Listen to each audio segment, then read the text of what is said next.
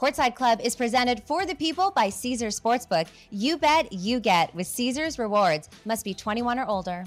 All right, you guys, before we jump into this week's episode, I do want to send some love and hope to Damar Hamlin and his family during this very difficult time from myself, Omaha, ESPN, and our Courtside Club family. We are keeping Damar in our thoughts and praying for a full recovery. What's up, you guys? I'm Rachel DeMita, and welcome to the Courtside Club. I hope that you guys had an awesome holiday and a great start to the new year. I honestly can't believe that we are already over halfway through season one of Courtside Club. 33 episodes down and so many more to go. I want to thank all of you guys who have supported the show and tuned in every single week. Honestly, it means the world to me because I've had so much fun on this show and we have so much more for you guys. And for today's episode, we are taking a trip down memory lane with some of our best moments from the season so far. I hope you guys enjoy it because this one was super fun to put together. So, who are your starting five NBA players of all time? Positionless, positionless. Positionless, yeah. No doubt. So Magic and Isaiah. This is your Fab Five. Yes, exactly. NBA. So it's it, it's got to be it's gun. Here's the team. Are we getting him in trouble for a third time? So Magic, okay. Isaiah, Jordan, Bird, Okay. fifth, El Capitan, Kareem. Okay. That that that's my all-time five. It's a unique list, I have to say. A- And by the way, like you can hate me and or hate my list, but when you really break down the history of the game, like all of them is top 12 of all time. Logan pretty much tore everything in his knee. Yeah. He, so it's basically the meniscus that, Okay. that's messed up. Uh-huh. But regardless, like um, he told me before I came on the show today, and I hadn't even known this yet, that they are um, they're gonna have to amputate the leg Okay. completely. Very interesting. Mm-hmm. That would be tough. It's it's not it's not ideal news, but I think he's going to continue to wrestle in the WWE. He told me he was going to be going under a new. He was going to ev- he told me he was going to evolve to a pseudonym. Um, I think it was Captain Jack IHOP or something like that. It was going to be it's like a pirate based pseudonym. You guys that he heard it here first.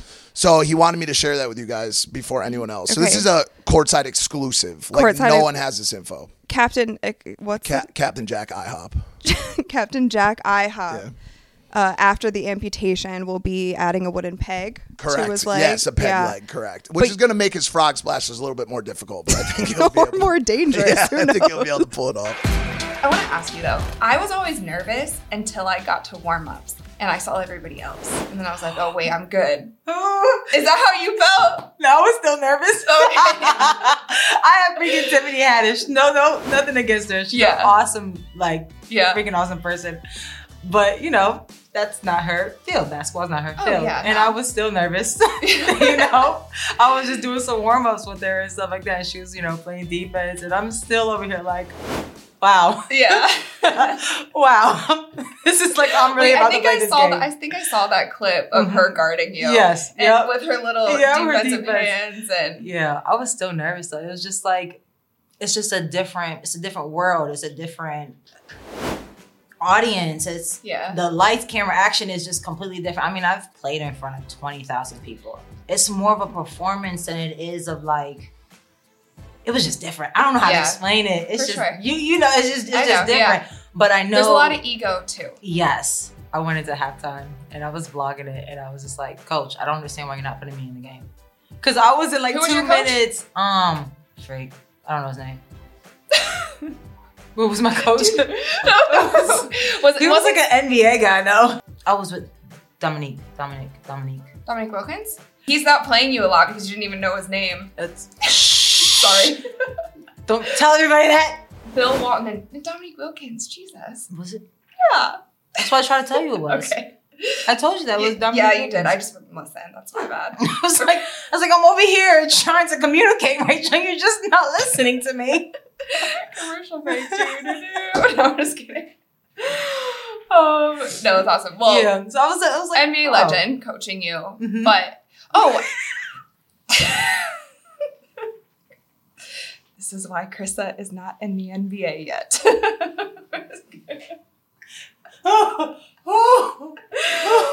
be like that sometimes, you know. But yeah, I was like, It- goes for me. You're practicing too much to pay attention to like what's going on on television. You know, what I mean? Yeah, exactly. I actually have a story about him though. What? So the last game that I played in in Atlanta, so the the Final Four celebrity, Mhm. you should play in it. By the way, I'll tell the guys like you Tell should do that one. It would be so much fun. Plug. Yeah, she's coming next time. So Shaq is always my coach. I've played in it like six years. He's And then too. it's either like Dominique Wilkins or Mhm. Charles Barkley. So last year it was Mhm. Dominique Wilkins.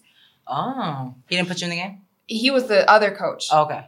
So I'm in the game and I get the ball and it's in front of his bench. And he said, Oh, let her shoot. He said, Let her shoot, let her shoot. Say less. I was like, I've never heard that ever in my life. Mm-hmm. Every, anytime I get the ball, it's like, Shoot her, shoot her. Right, you right, know? right. And I talked to him after because I said, Hold on, I have a bone to pick with you. I've Right. never once heard anybody ever say, Let me shoot. He was like, Oh, I knew, I saw you warming up. He's like, I was just trying to get in your head. I was Mm. Oh, did it "Oh, work? worked. Dang. I was being so rattled. I was like, "Are you kidding me? Did you just say that?" Yeah. So I guess so we both have a bone to pick with Dominique. Right. Yeah. Yeah. He tried to pull that card. Oh, you're my secret weapon. I said secret weapon to when?" Oh, We're in the second half. when? You are, are somebody who obviously your life with Jared is such a big part of your life, but at the same time you've had you've created your own career and you have so much success in, Totally. in your own right. And it's not like you're on social media shoving it in everybody's face a- Exactly. about your fiance, Yeah. you know. So It's funny. um, I so when I was shooting Sports Illustrated this last year, I was in Barbados, and there was this video of me that went viral. The Lions had their first win, and yeah. that comment section, the whole thing was like, if she really was a fan, she would have been at the game. And it's like, Seriously? dude, I can't win because if I was at the game, they'd be saying, "You're a gold digger. All you're doing is following on, like following Right. your boyfriend around." So, you really can't win if you're at the game. You're too invested. That's your whole life. If you're Right. not there, you're not supportive. So, as women, it's like it's impossible to win because Right. they're always going to say something you're doing is wrong.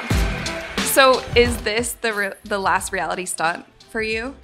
Um, I think I have like one season of like being the Bachelor, and then I'm good for after. Really? that. yeah. You want to be the best? Wait, aren't are you not in a relationship? Yeah, yeah. Once this is over. I wasn't gonna ask I'm about in dating, and then he brings that. up The Bachelor. No, I'm just kidding. Gonna, we're never gonna break up. Yeah. Yeah, unless the Bachelor wants me on. She'll understand. She can just wait. Honestly, that makes for a great story as you're leaving. You know, they always have some sort of scandal. Like somebody had Yeah. a girlfriend or boyfriend who Yeah, I've and they, actually like, got a wife and about- kids and a mortgage. And then I mean, I oh, wouldn't go that far, but like, you know. Russell Westbrook is one of the best players in the league. Okay, I will say that he had a bad season, and by bad season I mean 18, 8, and 8 or whatever that was. No, I'm a big fan of Russell. Like the thing I don't understand about him is like you can hate him again if you go back to just like I guess what some would consider cocky, but to me that's like sports, so it's Mm. it's weird to like be turned off by that. Mhm. But Russell, it, even if he is missing every single shot, he gives 100% on the court, like literally every minute when he is in. And I don't think you could say that about any other player in the NBA who Yeah. literally at all times leaves everything on the court. Absolutely. And he also has the only time that he's ever been disrespectful to to media or whatnot is when somebody is disrespectful to him. towards him first. Yeah. So it's kind of weird to me. Like you can maybe say, "Oh, I don't like his style of play," or it's whatever.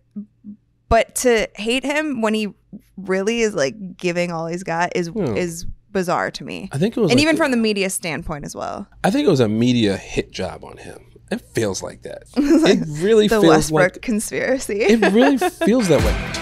Where did the catchphrase "Let's get right"? That is your phrase. Yeah. I I mean, I don't even know if I can say it without getting. Well, you can't. And no, I'm just kidding. Okay. So what what uh, what happened was back in the 82, 83, 84 when I started, the ring announcers were in they were all like sort of like pals with the commissioners. You had a guy in California, you had a guy in New York and and they were all part of the local commission. So they would introduce the entire boxing commission. Uh, the, this, the, you know, for the, for the state. Now, just imagine going to an NFL game and before the game, somebody introduces the entire front office of the NFL. You know, like, uh, you just killed the crowd. Right. So in boxing, we're in that uh, electronic era where the fighters come with the music and it's exciting and it's the main event and everybody and the fans are that's what they've been waiting for.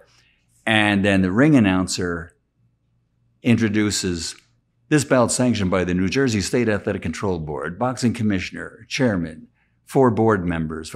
Oh my God. I mean, you're just uh, three doctors, four doctors, a timekeeper, three judges. You see where I'm going? Mhm. You've wiped out all that atmosphere. So I Because wanted this is between the walkout and them fighting, fighters correct? come into the ring, the music stops, and the ring yeah, announcer. I can't even imagine what that'd Oh, be like just- if you just had a kills whole the crowd, that- kills the right, crowd. Yeah. So I wanted that that that feeling you get at the Indy 500 when that little old lady. The, I actually I did the opening introductions for the Indy 500 once, and then for the, the that line, "Gentlemen, start your engines," where everybody go, that's that's the line, that's the moment. Yeah. But they have um, at that time was like uh, oh I guess she's probably my age now, but uh, a little old lady came out and she actually had it written down, "Gentlemen, start your engines."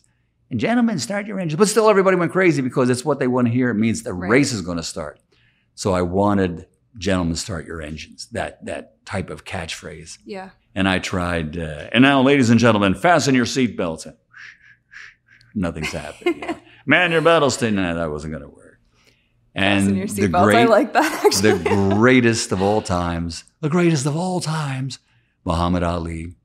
And you can see this on YouTube and everything where before uh, the fight or weigh in, and he would just say, I'm so pretty. I'm running up and down mountains. I'm chopping wood. Yeah. Let's get, you know, uh, I'm ready to rumble. Rumble, young man, rumble. So I started saying, let's get ready to rumble. And it wasn't anything like you hear today. It was, you know, I would say, let's get ready to rumble. 10 rounds of boxing. And I, I just, because wasn't I, I, I wasn't actually, I wasn't trying to bring attention to myself, but I was trying to do something to let people know we're, we're going to, it's the main event. you know. Right. And uh, I stayed with it. And I, I think that was a smart move. originally my role in the series. So I, I did one episode with you where we first met or whatever. Episode nine, by the way. Y'all go go check that. You were in. I did two episodes with you. I think it's Spider Man. The first one I was with my friends, remember playing ball, and we met, and you were not Spider Man. You were in your Peter Parker. in your Peter Parker outfit, Yeah. and we were at the park. It was windy or whatever, and I was shooting. So then the second episode is where you save me as Spider Man. Right. Yeah. And then, but then you broke up with me, right? Yeah, we broke Yeah. up. Okay. This all happened in the same. Yeah. So I think it's Spider Man Basketball episode nine, and then you're on the very last one. Yes. It's like 11. Yes. I think we went to 11. Okay, but I have a bone to pick with you because I was supposed to die off. Oh. Do you remember? You told me I was gonna die. Oh, we said potentially. I don't think we went that route. Like, sorry, you didn't get that. That's what I'm saying. I wanted to. You. I was like, man, this is my like acting debut. Got you, I get to die as Gwen Stacy. I get to get dunked on, and it just takes me out. We did talk about that. I No- got cut from the Spider-Man series. No, basically what happened was the video stopped doing as good, but I think also we kind of like got we deep dove into story and it's really like it was all about hooping, you know what I mean? So like we deep took deep dove. too- Listen, I'm joking. I wouldn't have Oh. had you on the courtside club if I was really that pissed, but I feel like that would have been dope. So maybe there's just like this side like three minute episode. maybe they know? want us to bring it back, you know what I mean? So we might have to consider Right? that. I don't know. We'll consider it. Magic was the first and only person that ever owned a Starbucks, uh, multiple. So when I was like maybe 10, 11 years old, my dad went to Magic and said, um, We'd love for you to be our partner and build a series of Starbucks in low income areas in South Central Los Angeles, Watts, Cool. Inglewood. So I think he did like 8, 10, 12, something like that. And they're to this day like some of the most successful Starbucks because basically no companies would go into these neighborhoods, no retail stores. And when Yeah. Starbucks went in, it set the table, and all of them went, especially because Magic endorsed it. Right. And they were they've been enormously successful. And actually, that's that's a Shaq story too. Did you ever hear that one? No, you didn't. You you we started Okay. there, then we backtracked. Uh, this is your pod. I'm taking over here. yeah, go for it. So- At least I'm not being interviewed. Well, I can flip it. No, you please know? don't. so so Shaq, uh, before Magic or simultaneously, my pop went to Shaq and asked him the exact same question, and he Oh, was prime Shaq because this is like 2000. This is like amidst their three-peat. Yeah. And he's in LA and he wanted to do the same thing in South Central LA, and Shaq was like, "Black people don't drink coffee," because where he was from, Mm-hmm. that's he had never seen it. Yeah. And that's literally what he, he told my dad. He was like, we, "I'm not. I never seen. I never seen anybody of color drink coffee. Uh, the answer is no." And so every time he sees me now, he's like, I, I, I hate myself. Like I could have been one of the greats, you know, like Magic, like Shaq, Howard. He's and, and he's always like because he's such a businessman, Shaq. he didn't he didn't he, he only Right. he didn't buy into it, right. and so he couldn't support it. Right. He is a businessman, Right. But he so I'm saying now he's kicking himself because Yeah. he's like, Oh, it would have been Yeah, substantial. it would have been massive, yeah. Substantial. Whenever I'm drinking a Starbucks around him, he's just like, "What what got away? What could have been?" It's the best time of the year. The football playoffs are upon us, basketball and hockey are in full swing, and nothing beats seeing your favorite team live. Make up for lost time and go enjoy a game. Vivid Seats, the official ticketing partner of ESPN, is offering you $10 off your first $100 ticket purchase with code COURTSIDE. That's code COURTSIDE. Download the app or visit vividseats.com today. Vivid Seats. Life happens live. Vince Carter was Instagram living all the time, Mhm. that's my hero pretty much. And he was like, "Oh," he saw me like in there. He was like, "Chuck, what's up, man?" He was like, "Jump on," and he like jumped on the live, and he was like telling people, "He's like, you know, this is the goat right here. People call me the goat, but this is the goat." And I was like, "Vince? Carter's calling me the goat right That's now." That's so cool. And I'm like trying to screen record and stuff. Yeah. Didn't get it, but I was like, "Man, Did you even know that he knew who you were? no." That's cool. I had no idea. That's so cool. Yeah, that was like the. I was just like, man, and I remember I like called my brother. I was like, Vince Carter just called me the dunk goat or whatever. And then That's so cool. Now I'm supposed to play golf with him, and I lied to him and told him I was good at it. In trouble. Oh my gosh.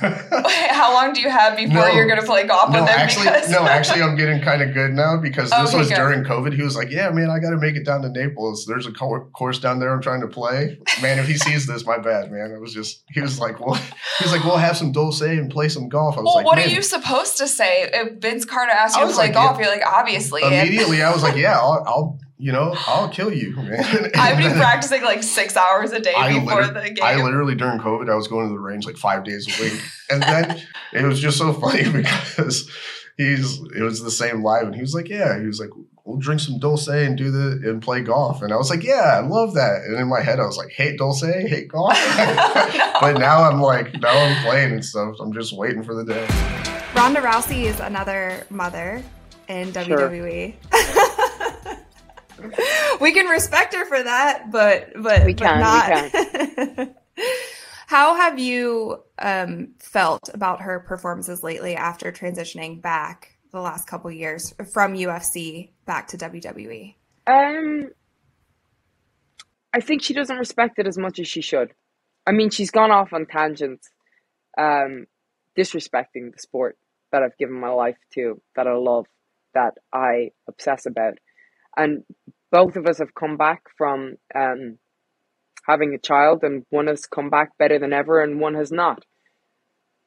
I am the one who's come back better than ever, and I think that you need that respect for this business, that obsession for this business, um, to be able to do that. I don't, I don't think that she um puts as much work in. She doesn't put as much work in as I do, do, and and it shows.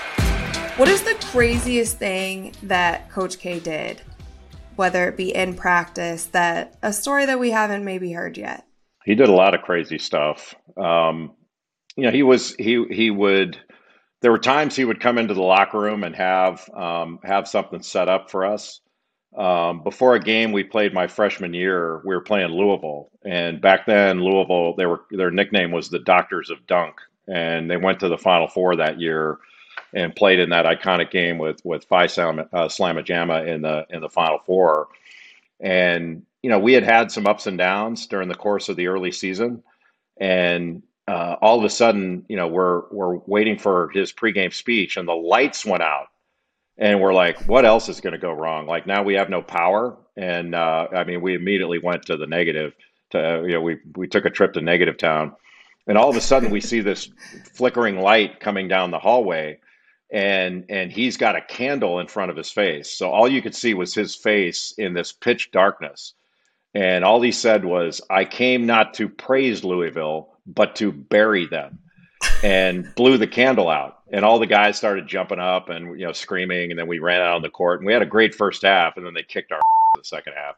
uh, so we lost the game. And I don't. That, that was the last time we saw the floating head candle thing. I need to know what athlete you think has the best acting chops that you've worked with. Yo, the sickest is I Take mentioned the it rock before, out but of here, but though. We can't use yeah, but I don't that. really look at Dwayne like an athlete. I mean, he is obviously. He an- so I when know I he's was a special. He kid- played football. He's a wrestler. I know he's an We athlete. liked him for that. Like, could Yeah, I you look at smell Dwayne what as The like Rock a, is a cooking? global brand. You know Yeah. what I mean? Like I have a hard He time going like he's an athlete. But um, Alvin Kamara was the craziest thing because we were there, me, Alvin, Omar Benson were getting ready to shoot the scene, and I was like, "Yo, does somebody have mini sides for Alvin?" And he was like, "Nah, I don't need them." And I was like, "He's like, I'm off book." Like, and I thought he was So kidding. I even, thought he was kidding, and I was like, phrase he's like, man, I don't show up on a Sunday for a game without knowing the playbook, and he knew every line, Oh, that's dope. and he crushed it. What is the most wild moment or thing that has been said that we didn't get to see in that final cut? You gotta let us under the hood a little bit. You mean in that episode or just in, in general? the sh- in the show in general. I know that there's something because I have also been around Shaq for many of years, yeah. and we hear him on the sideline.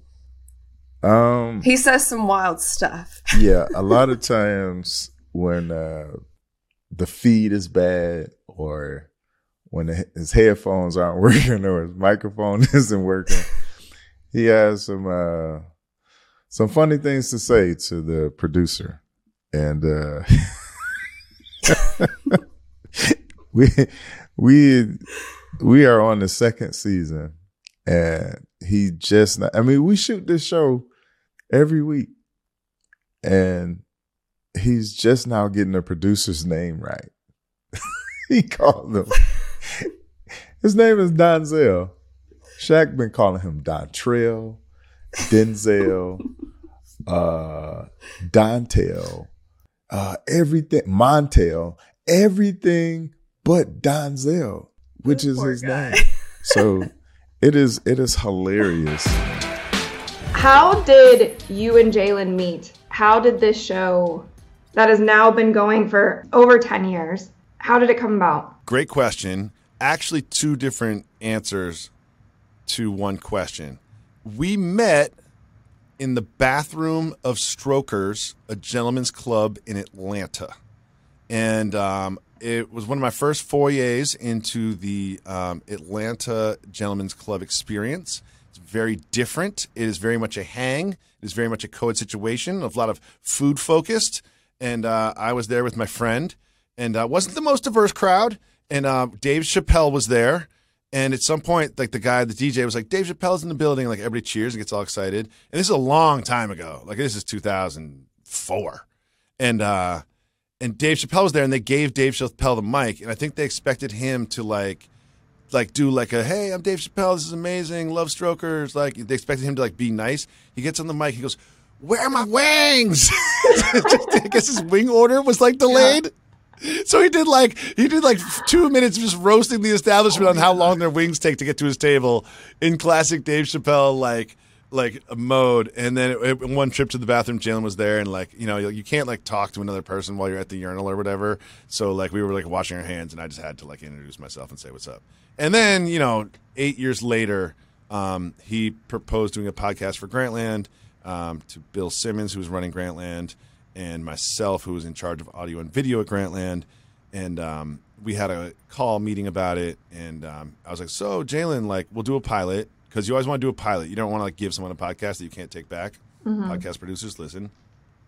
And I was like, we're going to do a pilot. Like, is there someone that you played with or like someone you grew up with that you want to do it with? Like, who do you want to do this with? And like, it was quiet for a second. And he goes, what? You don't want to do it? And then he proposed that he wanted to do it with me. And uh, I thought I would just do the pilot and we'd eventually replace me with that spot. And now we're 11 years later and that spot was never replaced. Mm, Here you are sitting in the studio now. That's dope. Here I am. Steeler Nation is different because it's a generational thing. Like, go to Walmart or Target. You know, you from you from you you know how it is. Yeah. You're gonna see a baby to an 85 year old lady to some dude that looks like a substitute teacher, all wearing Steeler jerseys. Yeah. And throughout the city of Pittsburgh on a Friday, maybe Thursday, the city is dripped in black and gold, and it just is what it is. So you're it's it's I say I, I say it all the time. being a Steeler is like being a part of a religion. It's it's definitely like a cult. It's it's like not even a question. Like I remember one time I was on IR, and I think we had like an afternoon game. It was like a four twenty five game. I had went to the one o'clock service, and literally the service is like going on, and I can the, the Padre was like, "Hey, it's close to game time. Let's wrap it up." To the con- congregation, and everybody was like, "Amen." out the door. And I was just like looking around like so good. and it was straight like that. Like and people was just out of there. And everybody was on board. Everybody. Yeah. Like it- this one lady was like, Yeah, I got my greens on, girl. I said, we gotta go watch the Steelers. And I remember watching this one this one dude was like, Yeah, I gotta get to the grill. Like it's it's a day, man. And on Thursday you would see RVs and trailers. People already out there for a Sunday game on Thursday. And our parking lot would be slammed with people. And I'd be like, Oh, is a concert coming to town? I was like, No. Eh, I remember one dude was like, You are the concert. We drove he's like, We drove from Kentucky. We gonna we gonna spend our weekends here. And so It was like the Beatles in Pittsburgh, but at all times. even in Latrobe, like training camp, people on they like on their time, their vacations, like, oh, we're going to Latrobe to vacation for three days, watch Steelers, we're gonna get back in the RV and we're gonna go home. That's that, that that's people's vacation time. So it's wild. All right, people, we're brought to you by Caesars Sportsbook, the greatest sports betting app of all time. See, it's not just about the daily promos, odd boosts, or the hundreds of ways to wager. It's about the immortal words of Caesar himself you bet, you get with Caesars Rewards. Every bet you place on the app, no matter the outcome, earns towards exclusive perks at Caesars Rewards destinations everywhere hotel stays, concert tickets, bonuses, and more. Download the Caesars Sportsbook app, become a Caesars Rewards member today, and get more with every wager. Must be 21 or older to gamble. Gambling problem? Call or text 1 800 522 4700. when Tom Brady leaves, when LeBron leaves, when Serena, Nadal, you know, who is next? So it'll be interesting to see. I think you'll have a Joe Burrow will be a good move for Okay. you. Yeah, I yeah. think Joe Burrow is going to be fun. You know, he's not going to uh, Johnny Manziel it. He's going to come through. he will not f- this up like Johnny Manziel. I'm so upset God, about our that. Browns, one. man. He had it. He had it all. He did He was going to be the one. Um, I think you'll have a moment. I think Shaq's son is going to do same thing that his dad did. Shareef. Shareef, where he's going to Awesome brand kid. himself the right way, and he's going to do that because his dad has done it better than anyone else. Anybody. M- minus Snoop Dogg. For some reason, Snoop Dogg's man- branding people. But did you hear Snoop on uh, Impulsive, I think it was, when he was saying that he's trying to get to the level of Shaq because he thinks Shaq is the only one who's done it better than him. It's wild. It's neck and neck. It's neck and for neck. Sure. It's yeah. like super wild. But like Shaq has figured out a way to do it, and I think he's gonna not only make Shareef do it, but he's gonna show him the way. I found the clown mask, by the oh, way. Oh, really? The clown mask is over there on the couch. Oh my gosh, Manny's gonna grab it for me.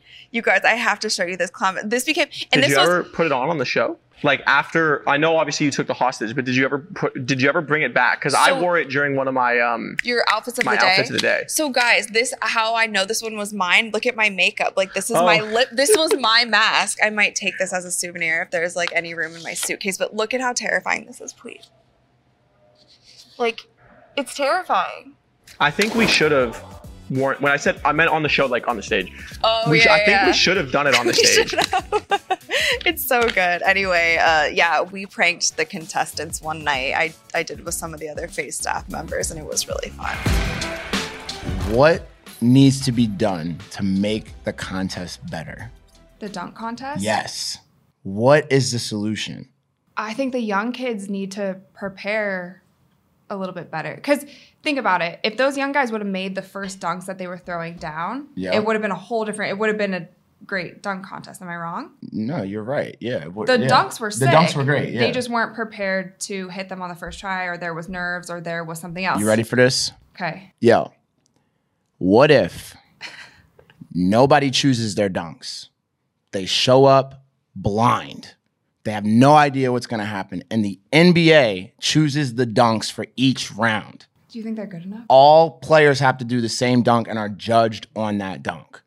That would be kind of fire. Like, okay, you have your four dunkers, Yeah. and the NBA shows a dunk. Maybe they show a dunk that someone's already done, or maybe some they show a dunk or say a dunk, and everyone has to do it. And you get judged by who does the dunk the best. So, but maybe it's something that a little bit more baseline where it's it's maybe an East Bay that they show, and then you can add your own flavor. Like, oh, I can do between the legs dunk easy. I'm gonna add it between legs 360 and go for it. Do you know what I'm saying? yes, because- okay, because it, it couldn't I- be I something it- that was like too hard that that someone Right, so couldn't I- actually execute it. But I think that part of it would ensure the excitement because the NBA is going to choose a dunk that everyone can do. True. But then everyone's going to do it really, really good. You get what I'm saying? So let, let's and then the let's just- final round is do your own dunk. is Dunker's choice. That would there it is. there it is. We just figured it out. I'm not gonna lie. That actually would be fire. I'm not gonna lie. That would be This fire. is, this is why you've been hired for a fifth time to cover NBA All Star for ideas like this. Adam Silver, if you're listening, hey, just let us know. We'll help you. We'll help you coordinate it. We'll get Chuck on board. He can train the guys. We'll be ready to go. When I was prepping for this interview, Yeah. I came across something so interesting Okay. that I thought was amazing. It was you dancing at halftime. Oh no. But here's the kicker. I was like, why does this look so familiar? Yeah. I was at that game. You were at that game? I was at that game. Oh my God. So for our courtside listeners, can you break it down? Yes. What went on during that halftime performance? I would so it was for this TV show Game On, which was like a CBS like sports game show. It was me, Gronk, uh, Venus Williams, uh, and James Corden, just four of the greatest athletes of all time. And one of our challenges was to learn from from the Laker girls how to do like a a halftime Laker girls dance. So Venus picked it up really quick. For, I mean, she's oh, she was great, a sharp. star. I mean, she's so sharp. She's she, she's brilliant. She's so smart, so athletic. Gronk and I worked with a dance instructor for four hours behind the scenes, trying to like nail all these dance moves. was moves. it day of? It was the it was the day of. Okay. She came to the studio, and then we went to at the time Staples Center. Uh, and up until the very last second, we were working on these dance moves. James Corden walks in because he's a Broadway guy, learned the entire thing in like 10 minutes, and then Oh, was having like a? Perrier in the corner. It was one of the most humiliating things of my life. And then I kept asking the producers, over, I'm so glad I get to set the record straight. Over and over again, I was like, is there any way I can not wear Laker gear? Is there any way I can have like a blazer shirt underneath this where I pull off the Oh. Laker shirt and at the end, there's like a pinwheel there? Right. No, uh, they were like, you can't do it. You absolutely can't do it. At no point can you do it. So I do want people to know I had a Blazers t shirt on underneath, Underneath. underneath the Laker gear, closer to my heart. Okay. Not for everybody in the crowd to see, not for Rachel DeMita to see, but close to my heart, where the Blazers live 24 7. Have there been any NBA NBA guys that you've seen who maybe like when they first came to you naturally weren't the best or like still had room to grow, but because of their hard work, you've seen them take off? Yeah, I mean a ton of them. Um, but I mean, like let's use Joel Embiid. I mean, he's a guy that's seven foot one, two hundred eighty pounds, and um, each year he's added to his game. Like right now, you know, he's doing crossovers between the legs, and he's playing like a guard. And I remember his rookie season, everybody was like, you know, oh, you're a center, you need to go like just like get as close to the basket as you can and just duck in and you know on on screen and roll, roll to the rim. And he was like, no, like I I know that I can be better than that. I know I can be more versatile than that. And so he's an example. Uh, Zach LaVine. Zach LaVine didn't play at UCLA. He was projected 29th in the draft. I'll never forget. He was projected 29th because I got the screenshots of all these analysts saying, I don't know why Zach LaVine thinks he's ready for the NBA when he's not even ready for college. You know, he's going to look great in a Maine Red Claws, which is a G League team jersey next season. And now Zach's a, you know, back to back All Star. Yeah. And we knew how good he could be, but it was just, he had to put in the right work over time. And eventually he, he proved everybody how, how special he truly is as a player. So how did the the Guinness World Record come about? That was what year was that? A year and a half ago. Okay. So how did that come about? Which world record do you hold? I hold the world record for being the fastest man on two hands. What is the distance? What's the 20 time? meters and uh, four points, four point seven seconds. Four point seven seconds. Yeah. Like how did you even know to I'm like, okay, this is a this is a record I want to break. Shoot, I was I was just filming content at Redondo Beach at this high school football field with the Real Deal Squad and Craig and all the homies. And uh, I was like, I asked the video, I was like, yo, man, I want to record this video of me running because I was like working on sprints, like, Yeah. you know, conditioning stuff. And he was like, yeah. So like he sprinted right next to me as I took off. Next thing you know, we got hit up by Guinness. That was dope. Yeah. Yeah. they're, they're like, hold on a sec. Can we come and film you and time you? Yeah, pretty much. And Yeah. then next, you know, I'm in. I did. I'm at. Ma- I'm in Massillon, Ohio, uh, inside the indoor football facility, breaking a world record. I get it. He wanted to go watch it. It's one of those things that you know what, you are a kicker, you could probably get away with it.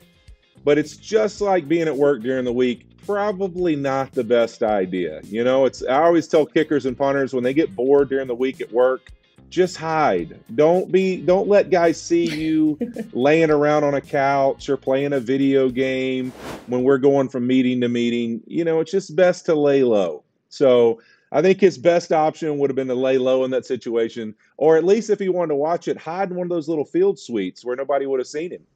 Right? Or get like the mascot's head or something. Yeah, something you got. You got to lay low. Well, that is the fight, and I know you've heard it so much from the media, from the fans. Everybody wants to see it. You guys are both, you know, at the top of your game.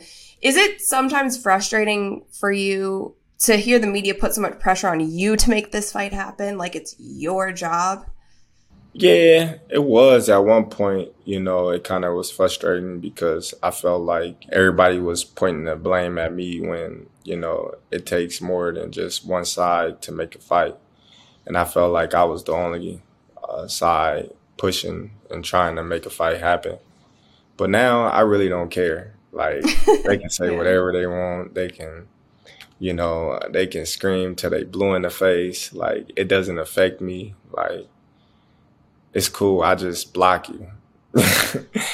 now you don't got no type of access to me. Like people literally wake up every morning thinking about Terrence Crawford, you know, Errol Spence, and thinking about coming on my social media platform to, you know, try to bash me or say uh, all these things about me. And, you know, now like, where I used to be like, it's not me. Like, I want to prove that it wasn't me. Like, now I just, you know, laugh at them because, you know, they stressing themselves out. You know, Yeah. they beating themselves up for something that they not getting paid for, something that they have no control over.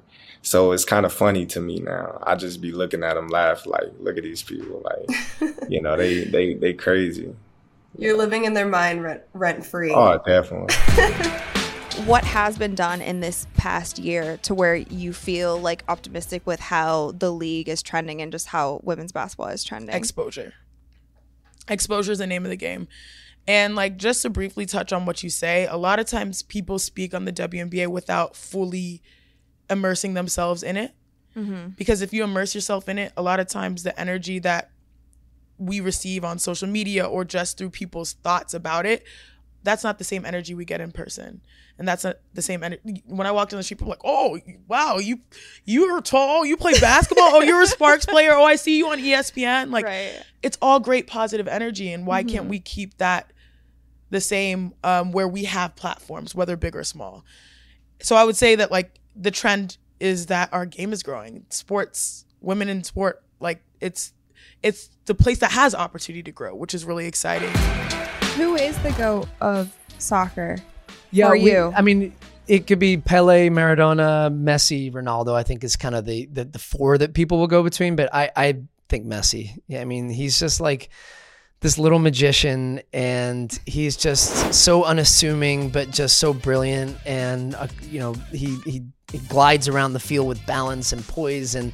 This incredibly humble guy off the field and just carries the amount of pressure that he does at all times. And I would love nothing more. This is probably going to be Messi's last World Cup uh, this winter. Messi's last World Cup and Ronaldo's. And Messi has never won a World Cup. He's been in a final and lost. And I just think like it could be his year. And if he lifts that World Cup, like just crown him the goat like unanimously. There's Yeah. not there's not even a debate at that point. So we had basketball camp before we started filming. And it was like two weeks or something. And I was like, Cool. two weeks? Like, I need more than that. Um, but yeah, we had basketball camp. And I was like, yeah, definitely going to that. And so we would just like work on like form shots and then afterwards like we would work on like plays that were going on in the script. Yeah. And uh yeah, I mean after So that was did you do good. okay? As Yeah. Mm-hmm. a basketball player, basketball camps. Did you have any conditioning? Did you have any like, or was it strictly like, okay, let's stick to the script. What's going to be in the script and do that? No, no, no. We would do conditioning too. Like we would Okay. work on like So you ran line drills, What's a line drill? or like suicides? Why does it sound really familiar? Uh, well, because I did play basketball, but like, So when you run, you're from the baseline Mm-hmm. to foul line, and then back to baseline, then half court line, back to baseline, free throw line on the opposite end, back to baseline, full court. Is you're touching all you're running right? Yeah, you're yeah, touching yeah. all these with your feet and your hand. Okay, Then- okay. and then back. So we would do like from baseline to half and then to the next baseline, but it wasn't like like slowly increasing. We would just like run, if that makes sense. Like we're just Yeah, yeah, yeah. So down and back. Yeah, just down and back, Okay, basically. got it. Yeah. No, it's good that you skipped Yeah. that part because like many of my years were spent doing suicides. Oh my gosh, basketball yeah, no. practice. Because I remember I used to do that Yeah, actually yeah. for like when I actually played like Yeah. in middle school, and it was hell. So yeah, the fact that you do this for years, uh, props to you. What's the best card you on? You know, I have some high grade uh, Derek Jeter rookies, some some Giannis stuff, some really fun tickets. But my best items, period, I, I have George Washington acknowledging that he was in debt in his mid twenties. The only other examples in the Smithsonian, I have. Wait, what is it? It's a handwritten document by Washington. It's a receipt for a bond. So How do you get that? I bought it in auction. Yeah. So the context on Oh, George. this is like not my world, but it's so interesting. Yeah, so George Washington was buying land in his mid 20s before he got more involved in politics, and he bought more land than he could afford. So he had to sell bonds to friends to cover his debts. And what I have is the full receipt of a bond that he was selling a friend for 16 shillings. I don't know how that factors into inflation, but it was a lot of money. That's Yeah, like so 16. funny. And then I have um I have the highest graded Abraham Lincoln signature in the world on a document appointing the Postmaster General.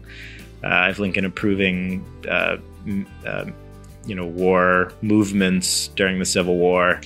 Yeah, I love that stuff. And then the other thing that's tough is like I'm also six foot tall and blonde, so when I go to like NBA games and I try to sneak in a camera or events, I get like- spotted really easy. I see so many guys that I know that are like shorter and they're like a little more discreet, and they they sneak in more camera equipment than I do. But if I'm trying to sneak in, it's like, oh no, this like tall girl, Right. like she's not supposed to be here. Right, you stand So, out. Yeah, so Wait, what's the secret of sneaking in a camera? I need to know this. Oh yeah, that's that's top secret. Oh, no, I mean it's just, like you're allowed to bring cameras in. You just have to figure out like what lenses lenses Right. you can bring in and stuff. But there's like certain areas where you're not supposed to sit at, and maybe I end up sneaking somewhere. Um, not just NBA games, like events in Right. general. I'm pretty good about sneaking around, but I do get caught a lot easier. Best NBA dunker of all time. Vince. Lord That was Vince, easy. Lord Vince, the Carter. Without Vince, Mr. there's Vince. none of these Vince. none of these new guys. But Vince, no, matter of fact, No, Vince. matter of fact, Don't do this. Matter of fact, bro. Matter of fact, bro. Vince. Vince Carter, Matter of fact, bro. Don't say. They Vince say Carter. they say Don't Vince Vince. Carter hands down. One foot God, don't do this. Vince Carter. Don't do this, Vince Carter. Not right now. Not at the, not the club. Vince not at the Carter. courtside club. His name is Vincent Carter. Yeah. I'm just gonna throw Vincent. It might not I be. used to watch the top 100 Vince Carter dunks before every who are dunk gonna contest. Who are you gonna put a, a, above him? If it's not like what Dominique or uh, It's Vince Carter. Why do you say Vince is the best? Because of influence or act like real talk? Because of influence or are we speaking on the actual dunks they can do? You're gonna because go if we're with speaking on relative. actual dunks they can do, just point blank period. Dunks alone. Jay Rich is better than Vince in the dunk contest, dunks alone. And you won't lie to me and sit there and say he's not. Okay, okay, no, no. What, dunks what, only. What did you say? What did you Dunks- say? I'm saying Jay Rich only. said I hit that Jay, I hit that dunk under tweet, and I tried it and I never hit that again. Consistency. He's not consistent on his own. Jay Rich East Bay. We're just he made that dunk bro. and he can't do it.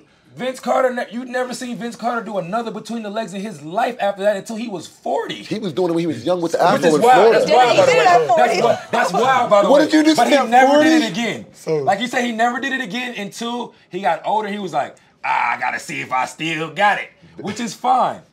But if we want to say, if we're going off of old, if we're going, hold on, if we're going off of dudes dunking in their old age, Dr. J dunked every every birthday until he was seventy. So let's talk about that. How tall is he? To me, to me, bro, if we're, are we talking about influence or just dunking? whole Answer circle, me this. the whole Both. circle, the Vince whole Carter. circle, Vince Carter. Vince Carter. Vince Carter. The- the. GOAT No, Vince of Carter's the NBA goat. dunking. Vince, Vince Carter. Carter. Vince Carter. Influence, Everything. style, Vince Carter. made every kid want to Atti- dunk. Vince attitude, Carter. Vince Carter. Like, attitude. like, 'cause literally when in-game- Jay Rich said, I tried that Jay in-game Rich dunk, Vincenzo only, only closer in-game dunker would be Vincenzo Shawn Kemp. And Vincenzo, And it's, that's- it's, it's like this. Vincenzo.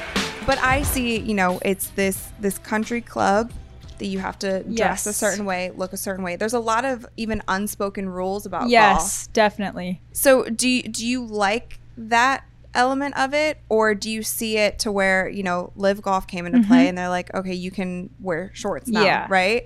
So how do you feel? Um, I've always kind of been on the more, I guess, like live side of golf. Like, I don't think that there should be a specific way you have to dress. I mean, I understand like when you play a lot of sports, there is like an unspoken thing of like what you wear when you go do your sport. Like, you're not Mhm. going to go running in heels. Like, I, I get Right. that, you know. Yeah.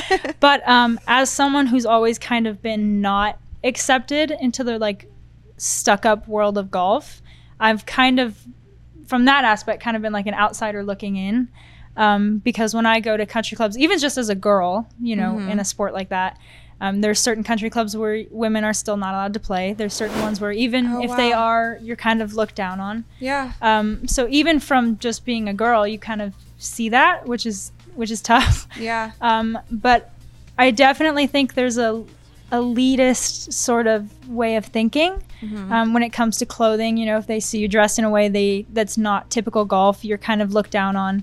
Um, doesn't matter what you do or where you're from. I think it's just like a, it's like the culture of the game of golf that's kind of been the same for hundreds of years. You know, Mhm. and they just don't know how to change it. Right. And you look at players like Luka, who followed a similar trajectory, playing pro since he was 16 years old. And just to be real, I mean, as American hoopers, we feel like we've had this stronghold, you know, ever since the Dream Team in '92. But that stuff has started to dwindle. I just uh, watched the Redeem Team doc on Netflix, and it's hard to even remember or imagine a time when you know America wasn't this top dog in the scope of international basketball. And you look around the league now and who the top players in the league are, and it's a heavy, heavy international influence. So I think the rest of the world has put us all on notice that we got to get our stuff right, get back in the gym, put the work that needs to be put in, because you know we've got a ton of, of homegrown American talent that's performing well in the NBA. But nowadays, you look at the Embiids, the Jokers, the Lukas, the Giannis, all these these, these names. Like it, it's definitely you know. I think Giannis did an interview the other day, assembled kind of his his uh, international team versus the uh, American team, and you know there's a good chance that American team gets cooked. So. Somebody who's been in the news the most obviously is Antonio Brown. Because we've we've seen a character arc of his that is confusing for some. Would when you see him in the media and see what he's been getting into lately do you see that as being a cut and dry CTE case No, no, absolutely not. And and one of the interesting things is that we see a number of former professional football players, and as we go through early on in that program, we thought this was all going to be about concussion and post concussion. And what we found is that this is transition in mental health. You have these guys who are paid to run in and hit someone, get up, 15, 30 seconds later, do it all over again. And they go and they hit someone. And if they're disrespected during the week or someone gives them a hard time or something like that, they've got practice and they've got the game that's coming up to be able to take out uh, some of these emotions that they have. And now all of a sudden, they're out. They're no longer uh, playing the game. They have, you know, generally, you know, you don't leave the NFL, the NFL leaves you. So most of these people don't retire on their own. They just are cut and they don't make a team. And now they're having to transition into a world that they really haven't prepared for because they've been playing football since high school. So now they have to figure out how to do these things. So their whole world changes uh, in a moment. often. They've got a life, they've got a family, they have everything else. So all of that comes into play with how they react. And these guys have potentially had problems before they got into football. So, you know, you've got your, your childhood experiences that, that you're bringing in. So we're all unique individuals. And I don't think that you can go and say, oh, someone's acting up. They said something ugly. They got mad. Ooh, it's because they hit their head all the time. It could be, but I don't think you can jump to that conclusion as an automatic. All right, you guys, I hope that you enjoyed this episode of Courtside Club. Next week, we are back with our favorite halftime and buzzer beater moments. And then on Thursday, January 19th, we'll be back with our regular show, brand new guests for the brand new year. So I hope that you guys are excited for that. Thank you guys so much again for all the support that you've shown Courtside Club. It has been an awesome ride so far. And I'll see you guys next week. Bye.